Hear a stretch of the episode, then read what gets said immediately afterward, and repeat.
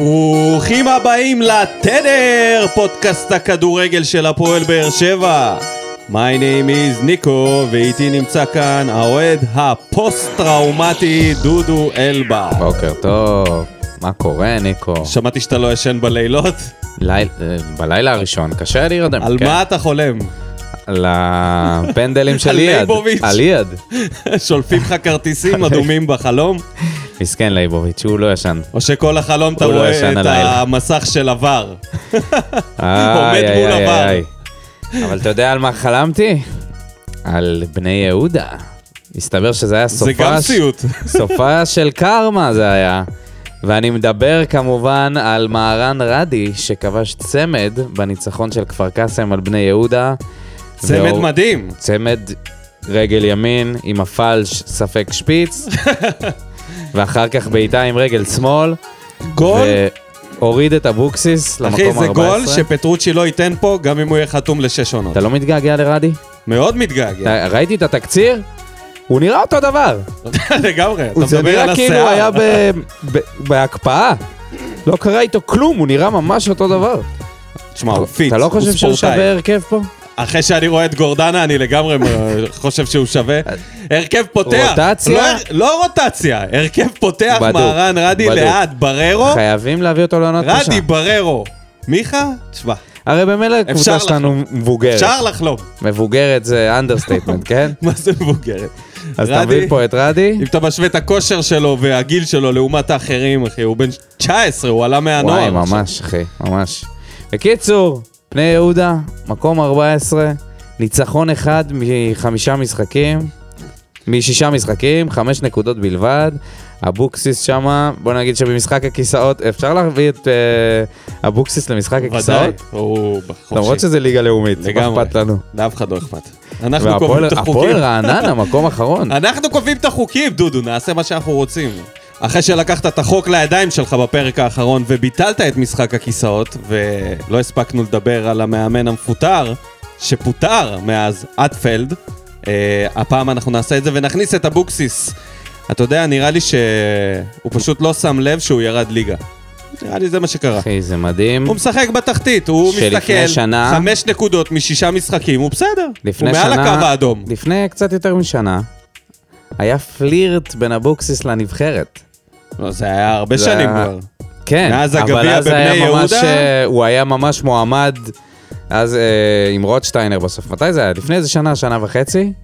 והיום הוא מקום 14 בליגה לאומית. מדהים. אתה יודע מה עוד מדהים? חייב של מאמן כדורגל. אתה יודע מי יותר נמוך ממנו? משה חוגג.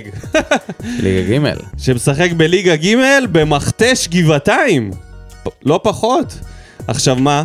היה להם משחק נגד השקמה רמת חן, תשמע, יש שם קבוצות. כן. זה כאילו ד' צפון. אתה יודע, אתה יכול לשחק שם גם.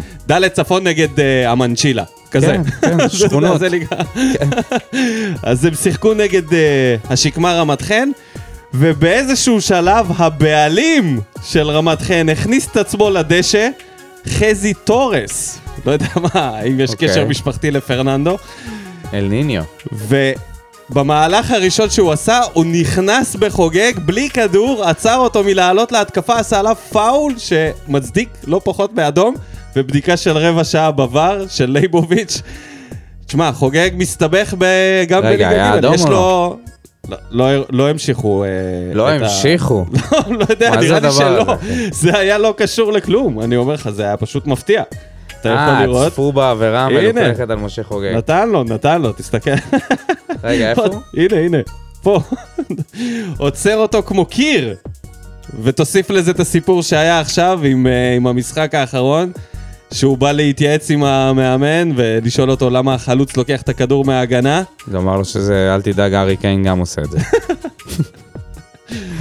תשמע, משה חוגג חי בבדיחה. כן, ולנו היה את הבדיחה משלנו, את כל האירועים הביזאריים, יש הרבה על מה לדבר. אז פתיח ומתחילים.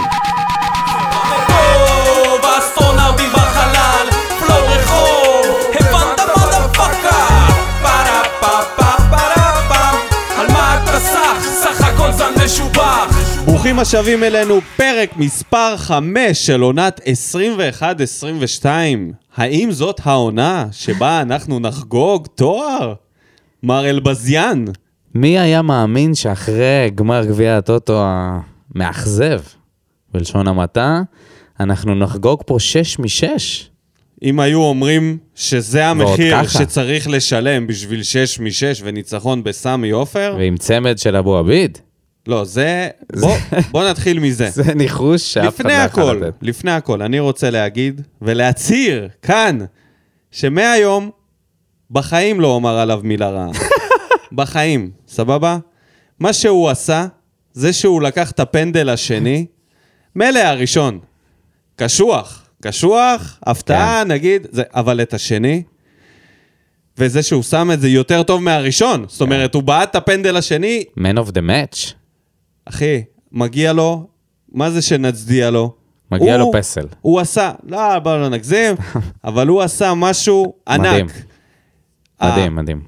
קור רוח הזאת, זה ממבה מנטליטי, זה אין פה אפשרות לעמוד, ליוות פנדל נוסף, בסיטואציה כזאת, עם איך שהמשחק יתפתח, זה לא סתם משחק. ממש. וזה לא סתם פנדל. זה יהיה הגיבור. זה לא סתם פנדל, אחי. היה פה פנדל ועוד פנדל, זה פנדל שלישי. וגם הוא גרם את הפנדל עם הנגיחה. הפנדל הראשון, על הצילי. הוא הפקיע. הוא זה שנגח, נכון, אני אומר, הוא זה שנגח על היד של הצילי, וגם בעט.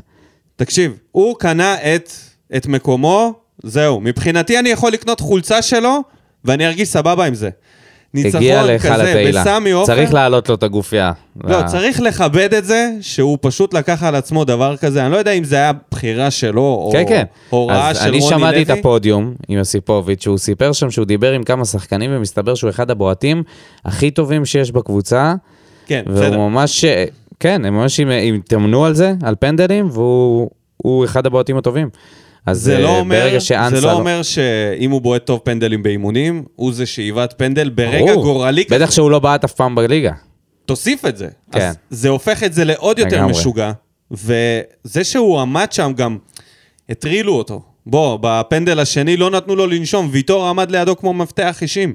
הזיז שחקנים של חיפה, כולם ניסו להפריע לו, והוא עם היד על המותן והעיניים הכחולות, מסתכל... בלבן, אני לא יודע אם זה היה לבן כבר אצל ג'וש כהן, אבל פשוט שם פנדל עם הטיה לפינה השמאלית, אייד אבו עביד, אתה גבר שבגברים, אתה מלך. בא בטוב. שמע, אני אומר לך, זהו, נגמר הסיפור שלי איתו. לא, רגע, שנייה. בוא נשים דברים בתבנית הנכונה. הוא לא יכול לשחק מגן ימני. הוא צריך לשחק בלם. אני לא אגיד שום דבר רק שהוא ישחק כמגן ימני, כי זה לא בחירה שלו. נכון, אוקיי. כשהוא בלם, הוא בלם מצוין. הוא בלם ממש טוב. עד כה היה סבבה. בלם ממש איכותי. אתה עכשיו, איך הכתרת אותו כבר לאיכותי? בקושי שיחק בקריירה. כשהוא שיחק? מה פתאום? כשהוא היה ככה... כשהוא שיחק אצלנו, הוא היה ממש טוב. נו, אז אני אומר, הוא היה טוב. הוא גם שיחק בהפועל תל אביב כבלם חלק מהזמן, בקריית שמונה. אנחנו עדיין לא ראינו את זה, תכלס. בסדר, הוא עושה עבודה טובה, לא התכוונתי שהוא ויתור, אוקיי? אל תמליך לפני. לא ממליך. תן כבוד על מה שצריך. אבל זה שהוא יצא בסופו של דבר הגיבור הגדול של הערב, מי היה מעלה על דעתו, שדווקא מהחילוף הזה, שאתה מסתכל... נדבר על החילוף בנפרד. רגע, שנייה, בסדר, אתה מסתכל על שכתר ואבו עביד נכנסים, והיו אומרים לך, אחד מהם הולך לשנות, למרות ששניהם שינו את המשחק, מי היה מאמין שדווקא הוא, זה שיכבוש צמד שערים, תשמע, הייתי מרכיב חילוף. ליד. ממה שנשאר על הספסל, פעמיים חילוף שאני לא מכניס את שניהם. ברור. לפני. כל החילופים של רוני, אתה אומר לצריך, פאקינג שיט. לא כל החילופים, לא כל החילופים. אבל בחילוף הזה אני אמרתי, לא, למה שתעשה את זה? למה שתכניס את שכתר שהוא חלוץ איתי? כן. בשלב הזה שאתה מתגונן, תכניס את חתוליניו. הראה לנו בדיוק. אבל בסדר, נדבר על רוני לוי. אני רוצה באמת על אבו עביד, זה משהו, אחי. זה משהו מיוחד. הרגעים האלה שלו עומד שם על הקו, החגיגות, לא יודע להסביר את זה. היה שם איזה רגע כזה שבן אדם התעלה נגד כל השדים וכל הלחץ האטומי. זה היה ניצחון מנטלי ענק של הקבוצה, ולעמוד פעמיים כמו זריקות עונשין בשניות הסיום. תשמע, זה שיא השיאים מבחינת העמידה שלו בלחץ. פעמיים, זה לא סתם, זה לא איזה בקרה. קנה את עולמו. פעמיים. לא יכול להתגבר על זה. אני לא יכול להמשיך כאילו את החיים שלי. אחרי הדבר הזה. לא יכול, אחי, אבו רביד, שני פנדלים בסמי אופר. אז בוא נמשיך לדבר על כל מיני דברים אחרים שבאו לנו בטוב, אחרת אתה פשוט תמשיך לעונן פה על אבו רביד. מדהים. אני אומר לך, נגמר הסיפור. הלחימה. קודם כל, מריאנו בריארו, בן אדם הזה, זה פשוט הופך להיות מתגלית העונה בעונה שעברה, לשחקן שהוא... פאקינג גלדיאטור במרכז השדה, אין לי דרך אחרת להסביר את זה. לשחקן שיהיה מועמד בינתיים, לשחקן העונה של הקבוצה. מדהים. אחרי שהוא התגלית. אחרי שהוא הגיע כטריילר, כמו שאוהבים לומר, להחתמה של מלי, הוא הפך להיות השחקן הכי טוב בקבוצה, הוא כאילו אפילו יותר טוב ממיגל ויטור בנתונים שלו. מה אתה בעלם? לא, לא, אני איתך לגמרי. אתה עדיין עם אבו עביד. הוא מוביל את הליגה במאבקי קרקע, מוביל בחילוצים. שערים, בישולים, מה הוא לא עושה? בעיקר התיקולים שלו, היה לו איזה שני תיקולים ברצף. נכון. שזה, אתה מסתכל, אתה אומר, איתו אי אפשר אף פעם להספיד אותנו. ואחרי כל המפולת הזאת שעברנו בדקות הראשונות, ואנחנו בתור, אתה יודע, אנחנו ישבנו ואמרנו, זהו, המשחק הזה גמור. אחרי האדום על גורדנה, אמרנו, המשחק הזה נגמר, למרות שכבר חזינו בעבר במשחק שגורדנה מקבל אדום בקדנציה הקודמת מול ביתר, ובסוף ניצחנו 3-0 עם את קורצקי, את ביתר של קורצקי, עם צמד של בוזגלו. חזינו בזה בעבר, אבל אני אמרתי, אין מצב, זה לא ביתר ירושלים, מכבי חיפה הולכת לקטוש אותנו, זה יכול להיגמר פה ב3 ומעלה, אבל אלוהים היה איתנו. וקוראים לו ידע בועביד. ידע בועביד? מי ידע? או גל ליבוביץ', תלוי. לא, לא. הסיפור התהפך.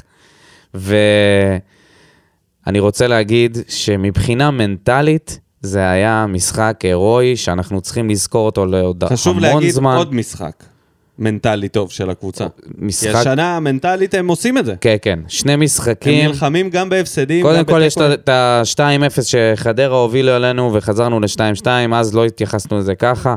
לא, לא, לא, דיברנו על זה. כן, זה כן. לא פשוט. אבל כשאתה מוסיף את זה לניצחון המדהים מול מכבי, עם הגול של אספריה וספורי, ואתה מוסיף לזה למשחק שהיה שלשום, אתה רואה קבוצה שיכולה ללכת עד הסוף רק מבחינה מנטלית, שפשוט היא בלתי ניתנת לשבירה.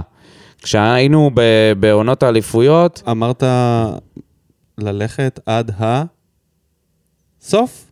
לאיזה סוף התכוונת? לאיזה סוף? Are you a believer? אני אומר ש... רגע, תקשיב. לא, עכשיו אנחנו נכנסים... אתה רואה טיפוסי. לא, אנחנו נכנסים עכשיו... לסשן משחקים, ששם אנחנו נצטרך להראות הרבה יותר מסתם לחימה. אבל, ברגע שאתה מנצח שני משחקים כאלה, משחק ככה, בדרך הזאת, שאתה לא מתייאש, למרות שהיו שם הרבה רגעים שאתה אומר, בפציעה של ארו, שאתה אומר, זהו. נכון, זה היה הרגע, לא האדום של גורדנה. גם האדום של גורדנה, ומחצית שלמה שאתה ממש לא מצליח לעשות כלום, לא בית לשער, וגם היה טאקל אחד של אלחמיד, לקראת סוף המחצית הראשונה, ששם אמרתי, זהו. זה כבר באמת, זהו. מה היה העניין? אני אגיד לך. העניין היה שגם חתם וגם ספורי היו דלוקים. עכשיו, אתה יודע, ועם צהוב, שניהם. אתה יודע שאם אחד מהם חוטף אדום, השני חוטף גם. כאילו, אין מצב שאתה מאבד את אחד מהם. אז פה, בטאקל הזה, אמרתי, זהו. והגיע לו טעות חמורה מאוד של השופט. לא, זה לא היה טעות של השופט. אני אגיד לך מה זה היה. השופט נכנע ברגע הזה, כי אם לא היה אדום לגורדנה לפני את כל העליהום, הוא נכנע הרבה לפני. אני אומר נכנע לחתם, שם זה היה אדום ברור, זה היה צהוב שני שאין עליו עוררין, אבל בגלל שהוא נגתן כבר אדום והוא ידע שהמשחק חם והוא איבד שליטה על המשחק, אז הוא לא נתן לו אדום. אחי, לא רק שם. חתם ניצל את זה. שנייה, עזוב, בוא, אתה מערבב פה עניינים, אנחנו בדברים שבאים בטוב, כן? אמרת בררו, סבבה? עוד משהו בא לך בטוב? אמרתי, כל הלחימה, כל הלחימה. אז אני אצרף את הלחימה הזאת. דדיה ויוספי עוד מעט. אני אצרף את הלחימה הזאת למשהו שבא לי בטוב, לקלטינס שנכנס מחליף, זה היה הפתעה. בוא, אף אחד לא ראה את זה מגיע, קלטינס מהיציאה. במקום אספריה. מי ידע שהוא בכלל, כשראיתי שהוא בספסל בפרסום של הסגל, אמרתי, וואו, קלטינס בספסל. אז אולי דברים שם מתקדמים לכיוון של להשלים, אני לא יודע מה, אבל בחירה מצוינת של רוני לוי, קלטינס נכנס, איבא את הקישור, עשה את מה שהוא לא היה מבריק, הוא גם לא היה לי ממנו ציפייה לכלום, אחרי השבטה כזאת ארוכה. אבל איך שהוא נכנס עם ה... עוד הפעם, בא, סגר, חור.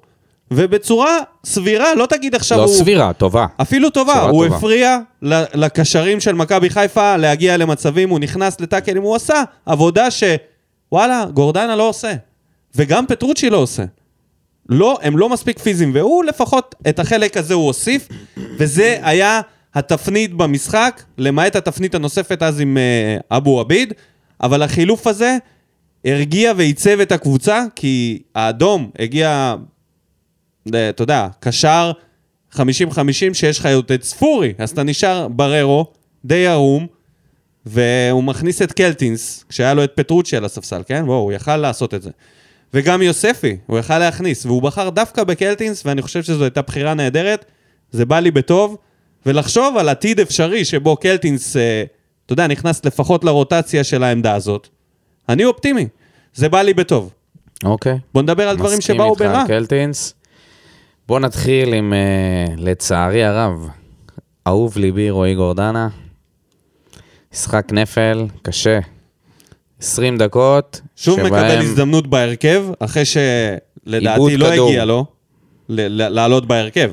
אבל הוא קיבל הזדמנות במשחק גדול, ובבקשה, מה הוא עשה? עיבוד כדור.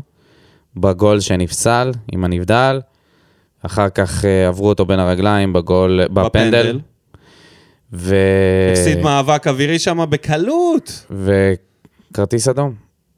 למרות שאני חושב, אתה יודע, שהאדום הזה מחמיר, פה אני לא כועס על לייבוביץ', אני חושב שהחוקה קצת מחמירה פה, כי זו דריכה שמנסה להגיע לכדור, הוא נסה להגיע לכדור ודרך במקרה על הרגל של ג'אבר, זה לא היה איזה משהו, שהיה מכוון להיות קיצוני, אבל זה כבר עניין של חוקה, פה אני לא כועס על השופט, אבל זה איחור שלו, זה כאילו איבוד, הוא איבד את הכדור, והוא איחר אליו, והוא פשוט לא מצליח לדביק את הפער, מאז שהוא הגיע מאשדוד, זה קשה, ומבאס לראות את זה, אבל בדרך הזאת, הוא בינואר לא איתנו, אם הוא ממשיך ככה.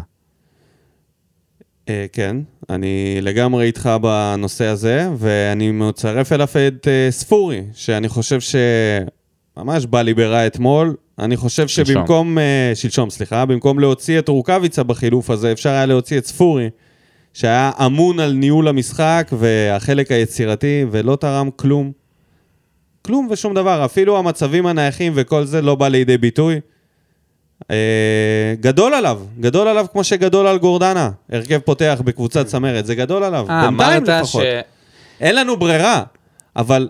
כשאתה מקבל גם פנדל וגם אדום, אתה רואה מי מהשחקנים יכול לקחת אותך קדימה, ומי אלה שיבואו ויתעסקו עם השופט במשך 90 דקות. ספורי, צרח שם על השופט. צרח שם לייבוביץ' במשך יותר מדי זמן.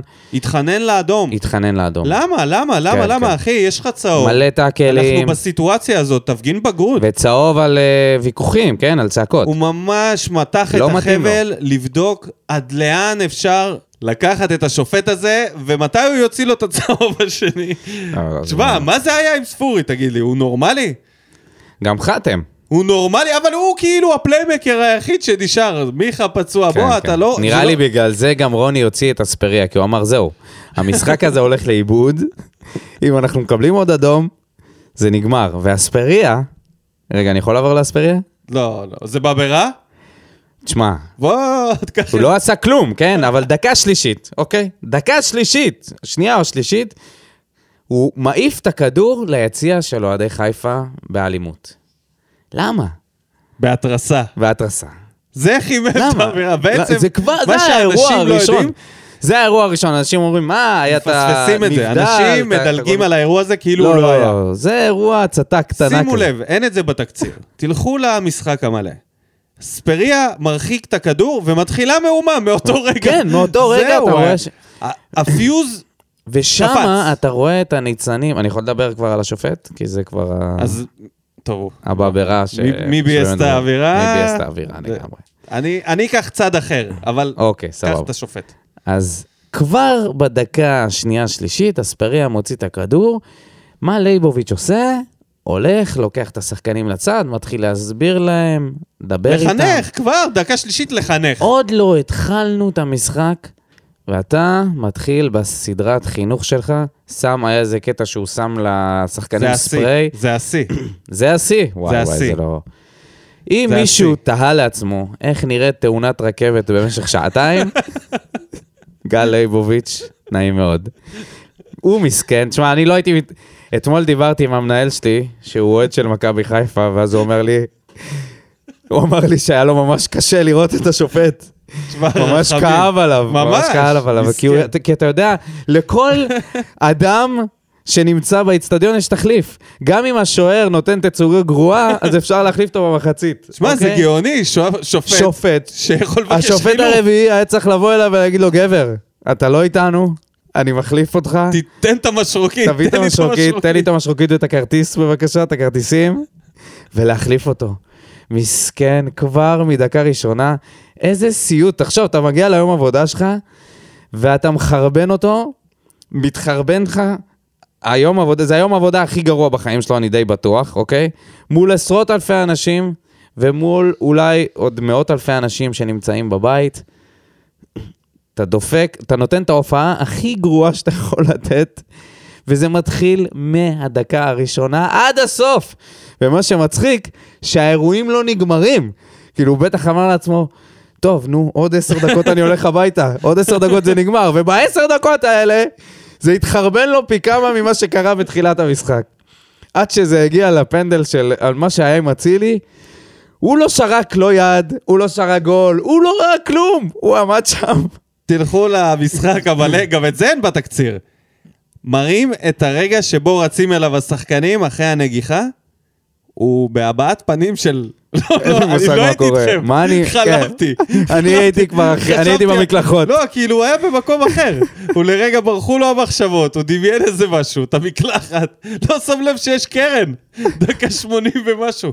איפה אתה? הצילי שם, נותן... יד! גול, שים לב אחי. וואו, וואו, לא זה ולא זה. העולם שטוח, אתה לא רואה. הוא מבחינתו כלום לא קרה. אבל אני אגיד לך מה היה הקטע שהכי שבר אותי, שזה שמה אמרתי, אוקיי, זהו, הבן אדם גמור. אני כבר לא זוכר איזה דקה זה היה. אם זה מה שאני חושב עליו? כן, זה כנראה. ואם לא, אז אני אגיד מה שאני חושב.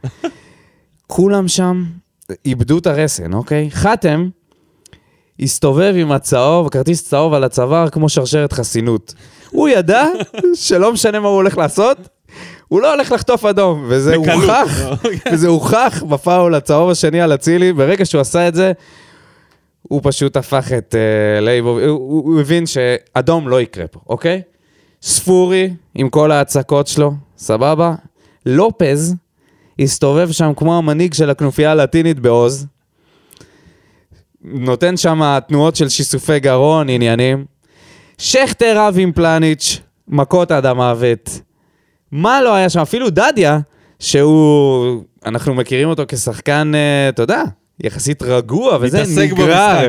הוא נגרר, הוא הבין שיש שם אנרכיה, מה שקורה שם, והוא גם הוא וגם יוספי, קיצור, נגררו לכל הדבר הזה. כמובן, היה את חזיזה והצילי, שסינן שם שרמוטה לויטור. כל הדבר הזה קורה, כולם רבים עם כולם, ולייבוביץ' מה הוא עושה? מוציא כרטיס צהוב למיכאל ברוש. זה היה הפתיח. כן. ככה הוא פתח את הצהובים. סבבה. הוא חילק איזה 5. כן, כן, חילק איזה 5. אולי צריך לפתוח מנת פתיחה. זה הדבר שאתה עושה. מה, אתה מתחיל מהאנטריקות? יש לך מלחמת עולם שלישית שם בדשא.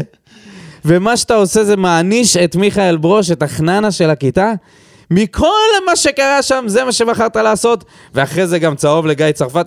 מה זה נותן כל הצהובים האלה? מי לא קיבל צהוב במשחק הזה, תגיד לי. מי לא קיבל צהוב? הוא נתן צהוב לרוני לוי, נתן צהוב לבחר. אדום לגיא צרפתי. לא, אחרי שהוא נתן לו צהוב. מיכאל ברוש חטף צהוב. כל השחקנים על הדשא חטפו צהוב. 3 צהובים. לאנשים שהם בקווים, זה דבר מגוחך לגמרי. בוא תסכים איתי על זה. אני לא יודע אם זה דבר מגוחך. זה לא נותן כלום, אחי. אני לא חושב שלפי המשחק הזה צריך לשפוט את הכלל הזה, כי לפעמים להוציא צהוב מרגיע מאמן שהוא... יואב זיו יש לו יותר צהובים כמנהל קבוצה מאשר כשחקן. אתה לא רוצה סיטואציה שבה המאמן של הקבוצה שלך מורחק על הוואן. אתה לא רוצה... לא המאמן, אבל תסכים איתי שמאמן כושר? תלה אפשר להרחיק לשיר. זה מה שאני אומר, מה אתה נותן צהוב למיכאל ברוש? רק למאמן. מאמן זה הגיוני. אבל שמה, בצהוב הזה, כשהוא נטפל דווקא לחוליה החלשה, מה שנקרא. היה עוד רגע, שנייה. רגע, שנייה. זה היה הרגע שאמרתי, Oh, that motherfucker is doomed. זהו, זה נגמר. Jesus take the wheels. הוא כבר לא ידע מה הוא יכול לעשות, איך הוא יכול לנהל את המשחק הזה בצורה טובה. כמובן שזה התחיל הרבה לפני, כן? לא הייתי מתחלף איתו מסכן, באמת, אני רחמים. תשמע, זה מה שהיה בלוד, זה פחות נוראי ממה שהיה. כן, כן, איבוד משילות. בסמי אופר. איבד המשילות לגמרי. שרפו את המשרוקית שלו, כמו ששרפו ניידות, אחי. זה מה שהיה קורה אם היינו משחקים בלי שופט. ככה זה היה נראה. אני יכול להוסיף את הרגע הזה שבו הוא רץ לבר, ושחקנים שלנו רודפים אחריו בטירוף, ואז הוא עוצר, והם ממשיכים לרוץ לספסל כדי... כאילו לא להראות שהם באו עליו, הם היו חייבים... שהם באו עם לשתות, שהם עשו הפסקת שתייה. עשו ממנו צחוק שם. אני לא גאה במה שראיתי. אבל זה עם הקו? אני לא גאה במה שראיתי. שהוא שם את הקו? מה זה? זה אתה עושה לנמלים, אתה עושה קו ואז הם לא עוברים אותו. למה שהוא ישים קו? זה בעיטה חופשית. משחק כזה אתה חייב להיות מאוד אסרטיבי. והם עובדים. הם לא עברו את הקו. הם פשוט חתכו לו את האסרטיביות בקו. איך הם לא עברו את הקו? למה הקו שהוא שם? זה היה רלוונטי לסיטואציה. זה לא משחק שאתה... מה, יש חוק? אתה צריך לשמור... עכשיו בואו נתחיל באמת באירועים שהיו, כי היו הרבה. אז היה את הפנדל על הצילי. רגע, לא, אבל אני לא אמרתי מה בייס את האווירה שלי. רגע, אנחנו עדיין עם השופט. עדיין עם השופט, אוקיי, זה לא ייגמר. אז היה את הפנדל על הצילי, שלא היה. וללכת לראות את זה 4 דקות. אם לא היה ור, לגיטימי שהוא שורק את זה. לגיטימי לגמרי. זה הטעיה, זה הצגה נהדרת. זה הצגה ברמה גבוהה. קבל את זה שזה הצגה טובה. הצגה ברמה גבוהה, לא כועס עליו אם הוא שורק את זה. כן, הוא עיוור ואני כן כועס. עכשיו זיווריה קורא לו לבר, מתעלם. הוא עומד שם 4 דקות ואתה רואה שמה שעובר לו בראש זה אלוהים, אין לי מושג. אין לי מושג. כמה זוויות אתה צריך לדעת, אתה צריך לראות בשביל להבין את זה. אוקיי. סבבה? אז היה אתה... פדיחה, פה, אתה יודע מה? פה זה נגמר. לא צריך להמשיך הלאה, כי ברגע שהוא עמד שם כל כך הרבה זמן, וחזר עם ההחלטה המקורית שלו, פה זה נגמר בשבילו. הוא איבד את האמון ישר. כי או שאתה בטוח בזה... בדיוק. או שאתה הופך את ההחלטה ואומר, תהיתי. זה בסדר. זה היה הרבה יותר טוב בדקות האלה, זה היה עוזר לו להמשיך את המשחק. אולי האדום של גורדנה לא היה הופך את הטירוף שם למה שזה קרה. היה צריך פה להחליט, פה הוא איבד את המשחק, זה כבר לא משנה מה קרה אחר כך, באמת. זה כבר לא משנה. הוא היה חייב חילוף. ואם הוא היה פייר, המשחק הזה היה צריך להיגמר טכני, כי היו מורחקים פה יותר שחקנים ממה שאפשר, כי באמת הגיע שם איזה, הוא היה צריך להוציא איזה 6-7 אדומים בכיף. נכון. בכיף. לא, הוא לא יכל... כל שחקן שקילל אותו, היה צריך לקבל צהוב. לא, לא יודע כמה קיללו אותו. קיללו אותו בלי סוף. קיללו אותו בלי סוף. קיללו כל שחקן שמקלל שחקן אחר צריך לקבל צהוב. סבבה. אז היה פה אדומים, המשחק הזה לא היה נגמר. הוא היה צריך לחלק כמה צהובים בהתחלה. אבל דיברו על זה כולם, כבר בכל מקום. ואני חושב שאנחנו יכולים לחתוך את החלק הזה עד כאן, ולעבור לחלק שלי, שמי שבייס לי את האווירה זה השחקנים עצמם. ואני לא מוריד טיפה מהאחריות מהם על מה שהיה פה על הדשא. כי הם צריכים להתבייש בעצמם ובאיך שהם התנהגו במשחק. זה העבודה שלכם. למה ללכת ולזיין את זה? לכולנו. הם בחרו להתאמת איתו, ללחוץ עליו. הם פשוט ניצלו את המצוקה שלו, והיו מניאקים. הם ניצלו את המצוקה שלו, שהוא לא יודע מה קורה, ולא ריחמו עליו. התחזו כל מגע שהיה... רגע, אתה מדבר על הקבוצה שלנו או על שתיים? על שתי הקבוצות, אני לא... במידה שווה. כולם ניסו לרמות אותו מהרגע שהם ידעו שהוא חסר ביטחון. כולם. המשחק הפך ללא ספורטיבי מהדקה הזאת של הפנדל. כי הם הרגישו שהוא לא שולט בזה. והם בחרו ללכת בקו הזה ולריב ולהמשיך לריב ועוד ועוד ועוד. עוד התחזות, עוד איזה מריבה, עוד איזה כללה, עוד איזה משהו. וואלה, בייסתם אותנו. כל הניצחון הזה וכל היופי הזה, תשמע, בייסו את המשחק, לא היה כדורגל, זה היה חרה של דבר. חרה של משחק, ושהתביישו להם כל הצדדים, וגם המאמנים, כולם, שלא הרגיעו את זה, כולם. זה היה פשוט לא יאמן שאחרי מחצית ראשונה כזאת ביזיונית, גם במחצית השנייה, אף אחד לא נתן את הטון בקטע של בואו נשחק קצת. לא, זהו, כבר כולם איבדו את זה. אבל אף אחד לא רצה לנצח על הדשא, כולם רצו לנצח דרך השופט. כולם רצו לנצח ולא היה אכפת להם. מה זה הפתטיות הזאת שאתה כאילו רוצה לאזן את הכוחות? חטפת אדום, די מוצדק. יכול להיות, זה היה כאילו הנישה חמורה, כי כבר קיבלנו פנדל. בוא, אתה לא יכול בגלל זה לחפש רק את האדום שלהם, רק פנדל. וגם הם מצד שני. בוא לא נתעמם, גם השחקנים של מכבי חיפה, מהרגע הראשון, פרובוקציות שלא נגמרות, המטרה שלהם הייתה להוציא, כן, דולב חזיזה, המטרה שלו הייתה להוציא, המטרה שלו הייתה להוציא עוד שחקן אחר באדום, כאילו למה שלא תנצחו? זה כל המטרה, 1-0 לכם, אנחנו ב10 שחקנים, שחקו כדורגל, נצחו את זה על המגרש, זה היה הרבה יותר רגיוני, במקום זה, לא הפסיקו להיות מריבות על הדשא, וזה הגיע למצב שמתוך 110 דקות ששיחקו, 111, 60 דקות מהם לא שוחקו. נו, שעה מה? שלמה. מה זה אחר הזה, תגיד? שעה שלמה שהיה מריבות, עצירות, עניינים, מתחזויות. זה הכל בגלל השופט? ממש לא, אני מצטער, אבל זה לא רק בגלל השופט. לא, זה השחקנים ש... השופט, וואלה, חרבן את המשחק. חרבן, הוא יודע את זה. נכון שהוא לקח החלטות נכונות עם הפנדל של שכטר, והוא לקח החלטה, היא כאילו נכונה עם... את זה הוא לא היה מצליח לראות. לא, בסדר, אבל הוא לקח שם כמה החלטות נכונות גם, זה לא שהכל היה, אתה יודע, הכל היה טעויות. היה את הטעות עם הפנדל. וזה שהוא לא שרק, כן, עם האדום. כן, וזה שלא הראו לו את הזווית של הגול שנכנס, לא אשמתו. קראו לו לבדוק את היד, בהילוכים החוזרים אתה רואה יד. לא, זה שהוא לא הבין בכלל מה קרה, זה... זה היה מול העיניים שלו. בסדר, זה עליו, זה הכל עליו. כן, כן, כן, זהו, דיברנו. אבל בשביל זה יש ור, ובשביל זה גם יש כוון. כוון צריך לראות את הגול, את הכדור עובר את הקו, לא רע. אז זה לא רק הם, זה לא רק לייבוביץ', זה גם השחקנים, וואלה, בייסתם, בייסתם. הרסתם לנו משחק, ואנחנו מעודדים אתכם, ואנחנו משלמים את הכסף לראות אתכם, ואתם יורקים לנו בפרצוף.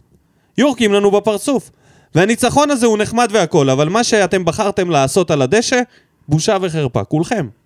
כולל המאמנים והעוזרי המאמנים והפיזיותרפיסטים ואת מיכאל ברוש. מה אתה מתערב? מה אתה נכנס לשם? מה אתם קופצים? גיא צרפתי, מה אתה קם מהספסל מביא כדורים להוצאת חוץ?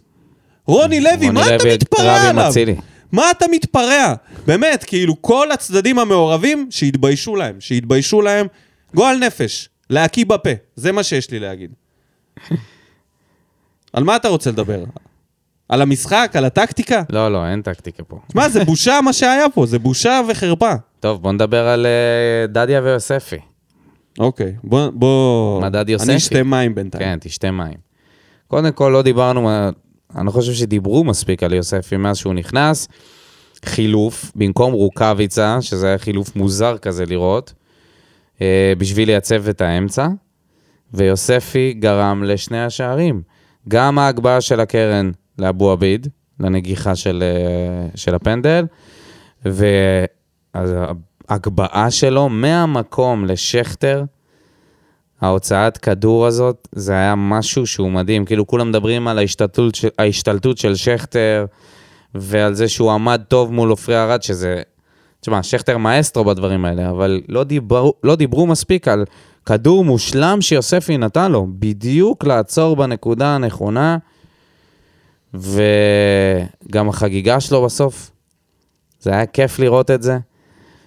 ואתה רוצה להגיד משהו על יוספי? שאני אעבור לדדיה. אני חושב שהוא היה די טוב. אני חושב שהוא השקיע. יש לי רק בעיה אחת, אני ראיתי עוד הפעם את המחצית השנייה.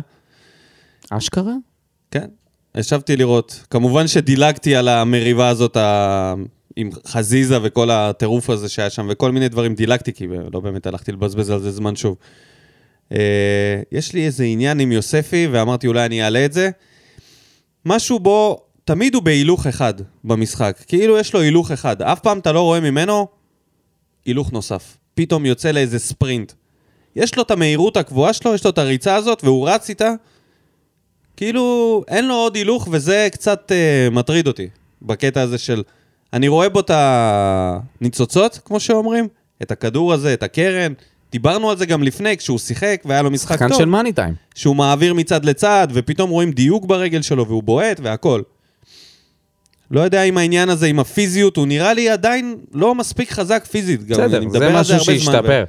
אני חושב שהלוחמנות שלו, גם שלו וגם של דדיה, יש לו טאץ' ברגל מצוין. למשחק של בריארו, וגם חתם אחרי הקים הצהוב, וויטור כמובן, היה משחק מאוד מאוד אמוציונלי, והוא ודדיה עשו עבודה מצוינת, כאילו על לוחמנות, אני מדבר על זה שהם לא ויתרו על שום כדור, ואני אגיד גם כמה מילים על דדיה, שאתה יודע, אתה רגיל לראות אותו כילד הטוב שבחבורה, והפעם הוא היה ילד רע במובן הטוב אולי, גם הוא כמובן התעסק הרבה פעמים עם חזיזה, ולא יודע אם הייתה לו ברירה לא לעשות את זה, ונתן משחק מדהים בעיניי.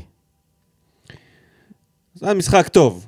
מדהים זה, אתה... מדהים במובן הזה שהם לא ויתר על שום כדור, וגם החטיפה בסוף זה שלו ושל יוספי ביחד, שהם חטפו לחזיז את הכדור, וזה בכלל קרמה איזה ביץ' במשחק הזה, גם על זה שחזיזה בסופו של דבר איבד את הכדור, וזה הוביל לגול השני, וכמובן על הפנדל של הצילי, שלא היה, ובסופו של דבר חטף אדום על פנדל שהוא עשה, והוביל להפסד של הקבוצה שלו. זה היה קרמה אדירה הייתה במשחק הזה. למקרוני. הפעם יש לנו מנה איטלקית, משובחת, שמוגשת לנו. ללא פטרוצ'י. ללא פטרוצ'י, כן. הפעם ללא המדבל המסורתי. מה לעשות? נשאר בספסל, ראה את קלטינס מהצד. בוא נדבר על רוני לוי, מבחינת הרכב. פתח עם רוקביצה, פעם ראשונה. וגורדנה באמצע, הוציא את יוספי, יחד עם אספריה ואנסה באגף, ואתה יודע, אין כל כך על מה לדבר בנוגע להרכב. הרבה אומרים שרוקביצה זה טעות, שהוא לא בכושר ולא היה צריך לפתוח איתו. אני לא מסכים עם זה. מי ידע שככה המשחק התפתח, אדום מוקדם, פנדל, אדום מוקדם, עשה את החילופים, אתה יודע, אתה מסתכל על החילופים האלה, אתה אומר לעצמך על הנייר, זה כאוהד, כן? ראיית משחק של אוהד, זה נראה זוי.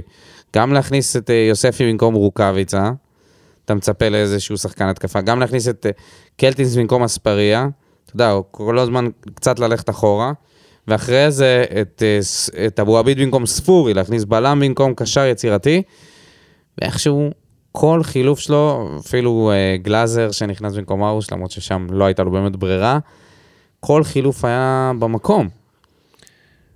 זהו? אוקיי.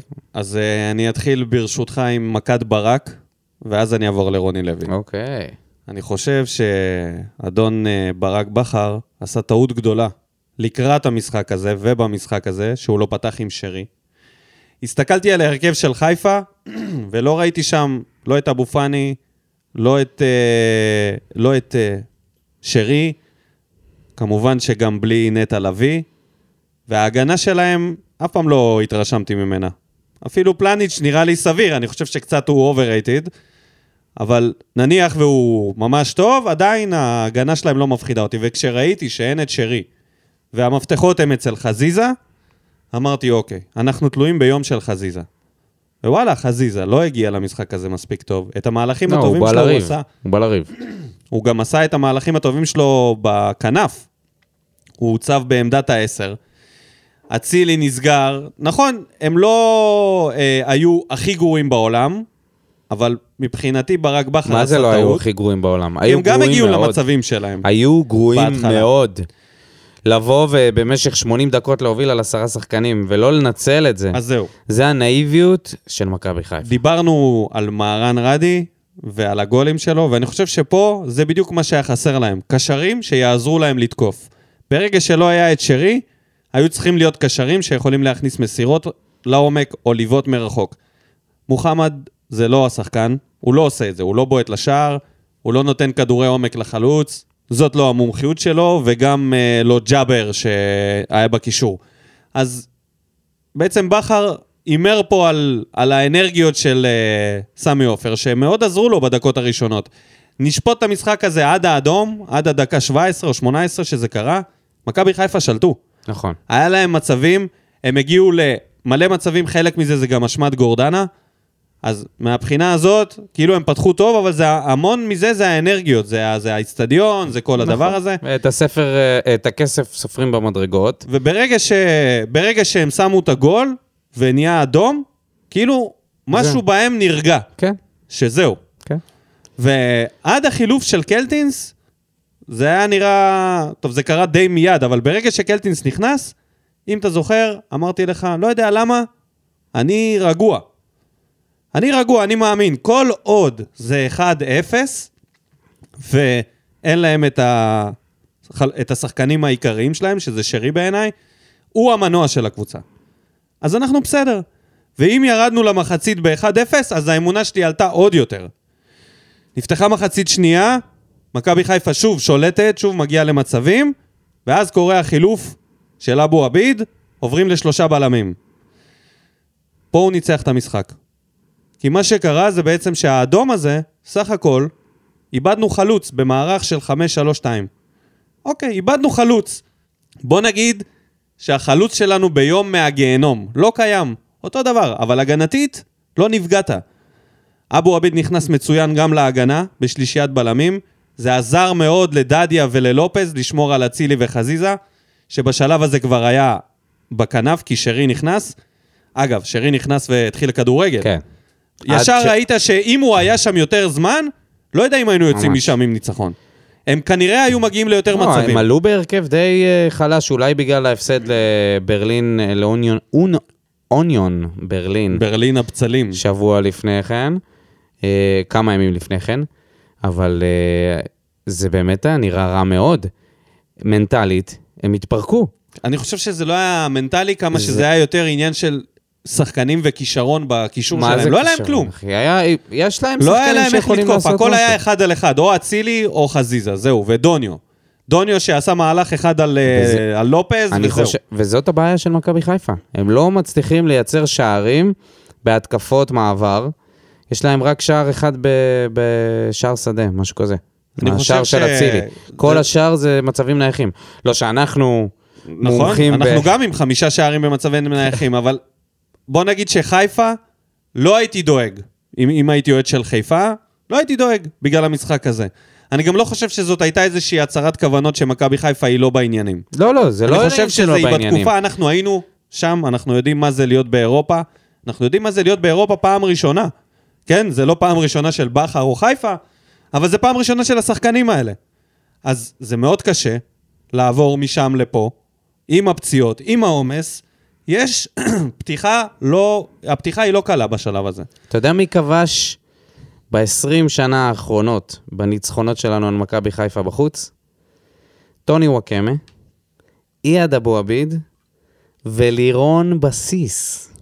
ומה עם מליקסון? שכבש בסמי אופר? לא, כשניצחנו. כשניצחנו? כשניצחנו. בניצחונות ב-20 שנה האחרונות. נו, הנה, לירון בסיס. לירון בסיס. שתבין כאילו כמה הזיה זה לנצח שמה. הניח את היסודות לאבו עביד. לגמרי. לנצח שמה בחוץ, בחיפה, זה הפסד משמעותי מאוד למכבי חיפה. זה פשוט איבדו את הראש. לא היה שם אף דמות, ועכשיו נפסיק לדבר עליהם, כי זה לא הפודקאסט שלהם, לא הייתה שם אף דמות שתיקח אותם ותגיד, יאללה חבר'ה, מספיק עם השטויות האלה, וואלה, גיא צרפתי רק עושה נזק, ברגע שהוא רק רב ומראה לשחקנים שמה שחשוב פה זה לריב עם השופט. דבר אחרון עליהם, איך אתה יודע שהם בבעיה? זה כשמדברים על ויזינגר יותר ממה שמדברים על מישהו אחר בצוות אימון, כן, על בחר. אבל אני לא הייתי דואג במקומם, אני חושב שזה היה משחק שהם היו בלי שחקנים ובלי שרי, הם תלויים בשרי, אין מה לעשות, הם ממש תלויים בו, כמה שחזיזה, כמה שאצילי, כאילו הסקורר ושחקן העונה שלהם, אני חושב שבלי שרי זה מה שהם. הם קבוצה שיכולה לתקוף קצת מפה, קצת משם, קצת ניסיונות של אחד על אחד, ויכולת אישית, אבל אין משחק קבוצתי. נחלשו מאוד מבחינת החלוץ. בלי נטע לביא, בלי אבו פאני, תקשיב, זה משמעותי. אם אלה חוזרים, וההרכב שלהם מלא, הם עדיין הפייבורית, אוקיי? מה שעשינו, לא עשינו בכדורגל. עשינו בלחימה, עשינו במוטיבציה, ניצחנו עם שני פנדלים. אש בעיניים. אש בעיניים, כל הקלישאות, כל הסטריאוטיפים. לגמרי, אי אפשר לקחת את זה מהם. כן. ורוני לוי שיחק אותה עם השינוי מערך הזה, שיחק אותה וזה הפתיע את בחר, הוא נעל אותם ברגע שהוא הכניס את אבו עביד כבלם שלישי, פתאום הכנפיים נסגרו ואז לשרי היה פחות למי למסור. פתאום השתנה האנרגיה במגרש, עם הפציעות, עם העיכובים, וזה לאט לאט מרחנו את המשחק, והתחלנו לצאת קדימה, ופתאום אתה רואה שכאילו עדיין 1-0, איך יכול להיות שעדיין 1-0? כן, כן. אתה מסתכל, אתה לא מאמין, ואז אתה אומר, רגע, בעצם אם אני שם פה גול עכשיו, זה טקו. טקו. כל מה שהיה פה, טקו. מה היה פה, כאילו, אם אני יוצא מפה עם טקו, מושלם. אני בחלום. כן. ואז טקו. ואז ניצחון. החזית ראשונה התחבקנו, שברנו את החצי. התחבקנו שהיא נגמרה. כן. אחרי 12 דקות תוספת זמן, זה היה חיבוק שסוף סוף ניצא. הפסקה. יאללה, בוא נעבור לפינת האוהדים. מה בוער? ולפני שנתחיל במה בוער, יש לנו מנחשים למשחק הזה, ומנחשים בצרור, כן? בוא. אני לא יודע, אתה חושב שאנשים באמת ניחשו את זה ממקום של זה מה שהם הרגישו? מקום של אמונה? או שזה היה... כן, נראה לי. פשוט תוצאה שהיא... נראה לי. אני בטוח שלא היה אף אחד מהמנחשים ש... לא, אבל אף אחד לא היה מנחש שאבו עביד יהיה זה שכובש. אם זה היה... אתה יודע, אומרים שאלוהים יודע הכל... נראה לי גם את זה, גם הוא לא ידע. זה היה מפתיע. אז המנחשים שלנו הם עדי סבח שעולה למקום הראשון עם 2 ניחושים, ועובר את בנצי מיכאלי שהיה עד כה במקום הראשון עם 1.7. מצטרפים אליו גם כפיר פוקס, הזוכה של פינת האימורים משנה שעברה, עם ניחוש ראשון, מור פלס ואמיר אזולאי עם ניחוש ראשון.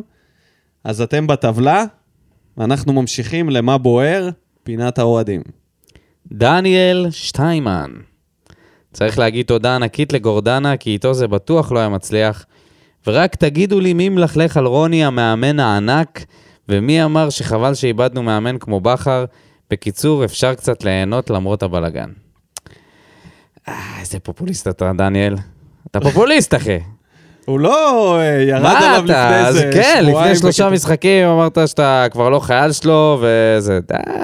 הגיע הזמן להעיף אותו. ולהשוות אותו לבחר, בסדר.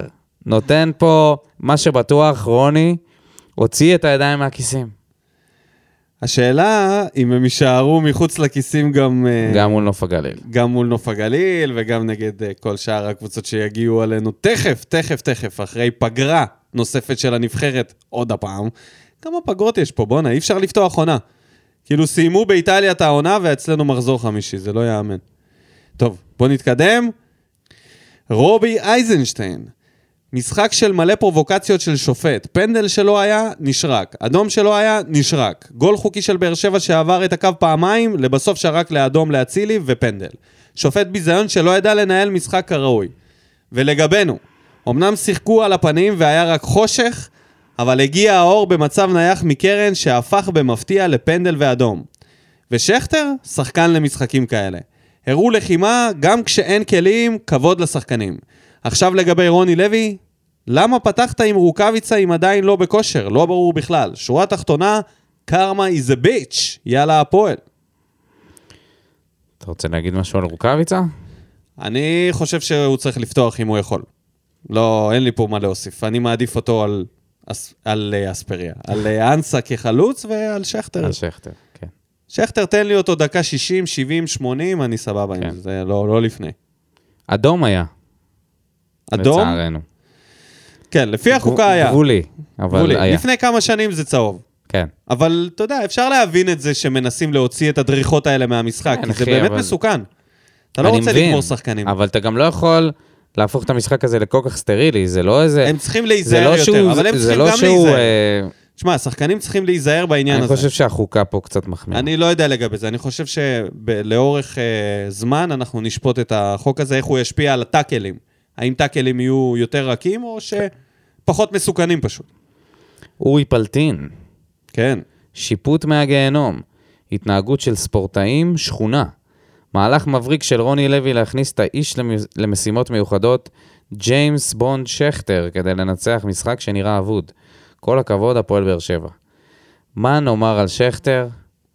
על הווינריות שלו, על הנאום שלו בסוף, שהוא לא מוכן להיות נאיבי, ועל זה שהוא פשוט, הוא יודע לעשות את זה הכי טוב בליגה. קיבל את הכדור, אופרי הרד עשה שם טעות חמורה, בזה שהוא לא הוריד אותו מלפני, היה מקבל אדום במלא, אבל לא פאול מחוץ לרחבה. אולי אבו עבד היה כובש בעיטה חופשית גם, לך תדע. במקום זה, שכטר פשוט ניצל בצורה מקסימלית את הגוף שלו, את היכולת שלו לעמוד מלפנים לאופרי הרד ולגרום לו להפיל אותו. הוא לא התכוון לרגע לבוט את הביתה הזאת לשער, זה לא היה בכלל בכוונה שלו. הוא ידע שהוא הולך להפיל אותו, הוא ידע שהוא הולך ליפול טוב. אם הוא לא היה מפיל אותו, שכטר היה עוצר, שם את הרגל על הכדור, מסתובב אחרון לו, נו מה, אני אחכה לך עוד הרבה זמן. מתי? הוא היה מפיל, גורם לו להפיל אותו. כן, אז... מדהים. אתה יודע מה, אופרי, אם אתה כבר עושה פנדל, כאילו, אתה יודע מה, אם אתה מנסה לעשות פאול, מן הסתם דבר ראשון מחוץ לרחבה, אבל דבר שני, מה אתה חושב שזה, כאילו שאתה בא על שכטר, הוא לא צריך שתיגע בו שישרקו לפנדל. הקטע הוא שיכל להיכנס איכשהו לצמצם אותו, אם הוא היה מגיע אליו מימין. פנדל זה הסבירות הגבוהה ביותר שיקרה פה. איך יוצא מצב ששכטר מנצח מישהו במהירות ככה? אם אתה אומר... ביציאה, אתה קולט כאילו מה אני אומר? עזוב את זה. אם אתה אומר עכשיו... שחקן הרבה יותר מבוגר, ואופרי הרד לא מצליח לסגור אותו בספרינט. ספרינט מכל הלב. אבל הוא סגר אותו עם הגב. אבל אני אומר, נגיד, עכשיו אתה צריך לבחור. שכטר. אחד מהשניים. ביתה לשעה, או התחזות לפנדל? לא, ברור פנדל. אתה מבין? אתה יודע שהסקיט... אני גם לא ציפיתי שהוא יבט. אמרתי, אוקיי, שיפול. אם אני אופרי הרד, אני אפילו זז הצידה. בוא, תפקיע את זה ככה, כי אני יודע שפנדל בוודאות יהיה פה, אם אני רק נושם לו באוזן. אז בוא, תן לו לבוץ. בטח אחרי מה שהיה עם השופט. כן, בוא נתקדם. לאה סלע. דדיה משתפר ממשחק למשחק. פיזי, חכם, מעולה. ויש לנו שוער אדיר בשער וקוראים לו גלאזר, משחק מעולה של השוער הצעיר, שיפוט, מה כבר אוכל לחדש שלא נאמר פה, נמאס. אז זאת הזדמנות לדבר על גלאזר, ולהגיד מילה טובה, ואפשר להתרשם משוער, שהולך להיות עכשיו בין הקורות שלנו, לזמן לא ידוע עדיין, אבל לדעתי, לפחות לאיזה כמה חודשים. אז בואו נצרף לזה את התגובה של רומן שולגה, שכתב, אתם חושבים שגלאזר הודה לאבא שבשמיים? כן, מי שיודע, יודע. אנחנו לא נעלה את זה שוב. מי שיודע, יודעים למה הכוונה. סיפורי אריאל ארוש מהולנד. מסכן ארוש. בוא נדבר על גלאזר, מגיע לו קצת שנדבר עליו. משחק מצוין. ממש, אחד הטובים. הגיע, לקח כמה כדורים, לא היה לו איזה הצלה משוגעת, אבל היה לו משחק. הצלות טובות. היה לו עבודה. כן. הוא לא בא ועמד בשער, התבטל. היה לו ממש עבודה מהרגע הראשון. הראה ביטחון מהשנייה הראשונה שהוא עלה. הראה שמתח הוא יודע לעשות. כן. יכול לטפס על הקורה. יש שוער בשער, יש על מי לסמוך, המשיך את היכולת הטובה שלו מגמר גביע אוטוטו, נתן עבודה, ושמר על שער נקי בזמן שהוא שיחק. וכמה חכמים הם יצאו עם ההחתמה הזאת בקיץ, כשאנחנו הרמנו גבה ואמרנו, למה עומרי גלאזר? באיזה... נכון. למה שתעשו את זה כבר? יש את... חצי מהחתמות. היה לנו את רז רחמים, היה לנו את לבקוביץ' שכאילו אתה אומר... כי הוא באמת לא נתן עונות מספיק טובות, אבל יכול להיות שעכשיו, זה עונת... אולי זה כזה אירוני, אם דווקא עכשיו הוא ייתן את עונת הפריצה שלו, וארוש כשהוא יחזור לא יהיה לו לחזור. אתה רוצה אימור?